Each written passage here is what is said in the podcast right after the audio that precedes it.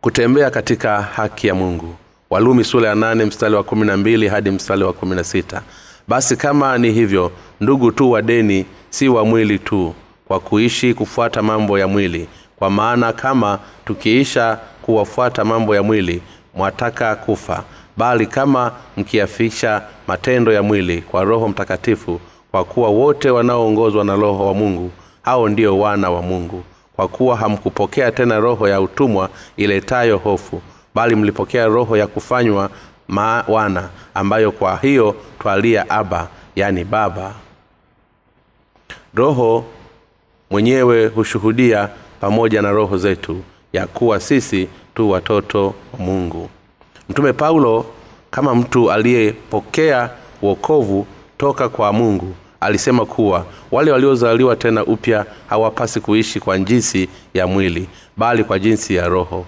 Hasa hasa paulo alisema kuwa ikiwa sisi ambao tunayo haki ya mungu hatutaishi kwa jinsi ya mwili basi tutakufa na kwamba kama tutaishi kwa jinsi ya roho basi tutaishi. Hivyo na lazima tuamini kwamba ukweli huu je imekuwaje basi kwa wale wanaoamini katika haki ya mungu je wanapaswa kuishi kwa mujibu wa kazi ya mungu au hata kwa tamaa ya mwili? Ni lazima watambue kile kilicho sahihi na kiasi wabadilishe miili yao ili kujitoa kwa kazi ya mungu. Jukumu lisilokwepeka.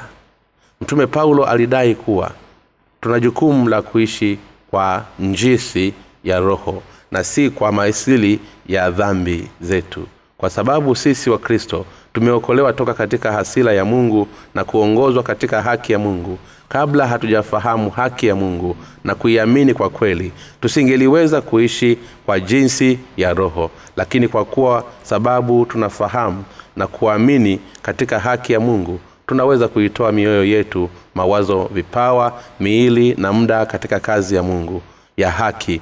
Ni lazima tujitumie sisi wenyewe kama nyenzo katika kuhubiri haki ya mungu na kuzifanya kazi zake za haki. Kuishi kwa jinsi ya mwili. Ikiwa umo ndani ya kristo na unaishi kwa kufuata asili ya dhambi na wala si kwa jinsi ya roho bibilia inasema kuwa utaangamia kama wanavyoangamia wengine wasioamini. Hii ni kwa sababu hata kama ni mkristo uliyezaliwa tena upya bado huishi kwa jinsi ya haki ya mungu.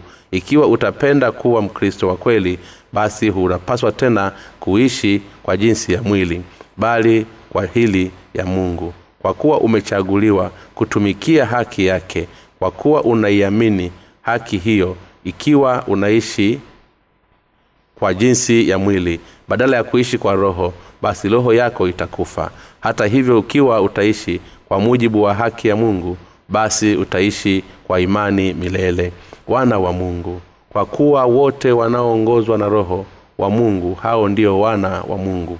Walumi sula ya nane mstari wa kumi na nne.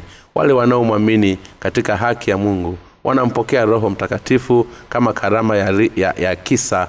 Roho mtakatifu anawaongoza. Hawa ni wana wa mungu wana wa mungu wana roho mtakatifu anayekaa ndani yao. Kwa hiyo wale wasio na roho mtakatifu ndani yao basi hao si wa mungu. Mahali pa kuanzia katika kumfuata mungu panaanza katika imani katika haki yake. Kufanya mtoto wa mungu kunaanza kuwa amini katika neno la injili ya maji na roho. Kwa maneno mengine kufanyika mtoto wa mungu kunaanza kwa kuamini katika injili ya haki yake huku inamaanisha kuwa unamfanyia kuwa mungu mwanafamilia ya mungu kwa kuamini katika haki yake na kwamba mungu ametoa haki yake ili kukuokoa toka katika dhambi. Wakati yesu alipoalikwa na nikodemo alikuwa miongoni mwa kiongozi wa kiyahudi. Yesu alimwambia hakuna anayeweza kufanya mtoto wa mungu pasipo kuzaliwa tena upya kwa maji na kwa roho nikodemo alishangazwa sana na neno hili akauliza awezaje mtu kuzaliwa akiwa mzee? Yohana sura ya tatu mstari wa nne. Yesu akajibu amini amini nakwambia mtu asipozaliwa kwa maji na kwa roho hawezi kuingia katika ufalume wa mungu. Kilichozaliwa kwa mwili ni mwili na kilichozaliwa kwa roho ni roho.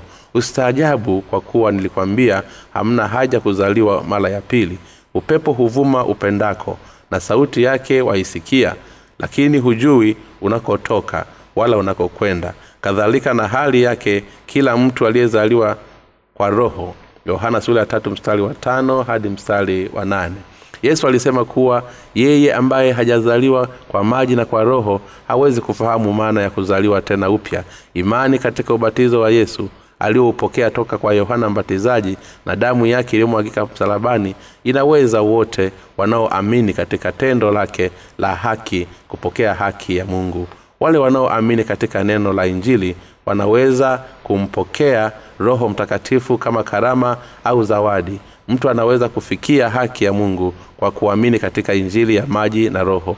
Yeyote anayeipokea haki ya mungu mungu anaweza kumfanyia mtoto wa mungu wale wanaofanyika watu wake ni kaka zetu na dada zetu.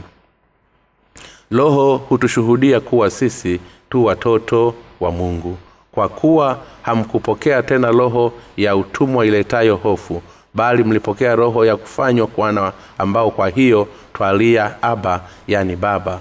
Roho mwenyewe hushuhudia pamoja na roho zetu ya kuwa sisi tu watoto wa mungu walumi sura ya nane mstari wa kumi na tano hadi mstari wa kumi na sita. Kuna njia mbili tu ambazo kwa hizo tunaweza kubeba ushuhuda wa kuzingatia ukweli kuwa sisi ni watoto wa mungu. Kwanza haki ya mungu ambayo imefunuliwa katika injili ya maji na roho. Imetufanya sisi kuwa watoto wake. Na pili roho mtakatifu anakuja na kwetu. Roho mtakatifu anafanya kazi ndani ya injili ya maji na roho mungu aliyapangilia mambo haya yote kuwa na imani katika injili ya maji na roho. Ni ushuhuda kwetu wenyewe unaotueleza sisi kuwa tumefanywa kuwa watoto wa mungu wale waliofanyika kuwa watoto wa mungu kwa kufahamu na kuamini katika haki ya mungu wanayo haki ya kuomba kwa mungu wakisema aba yani baba yetu. Hebu tujaribu kufikiri kimantiki inawezekanaje kwa mtu mwenye dhambi katika moyo wake kumuita mungu baba yake? Mungu baba hajawahi kumtunza mwenye dhambi kama mtoto wake na mwenye dhambi hajawahi kumtumikia mungu kama baba. Ni lazima ujiangalie ndani yako mwenyewe ili uone kama kwa namna yoyote unafanya makosa kama haya. Wewe unayeshuhudia kufanyika watoto wa mungu kwa kupitia roho mtakatifu ni wale wanaoamini katika haki ya mungu. Ni lazima tufikiri kwa kina kuhusu haki ya mungu. Mungu wa mbinguni akubariki. Omba kitabu cha bule katika tovuti ya www nrmission com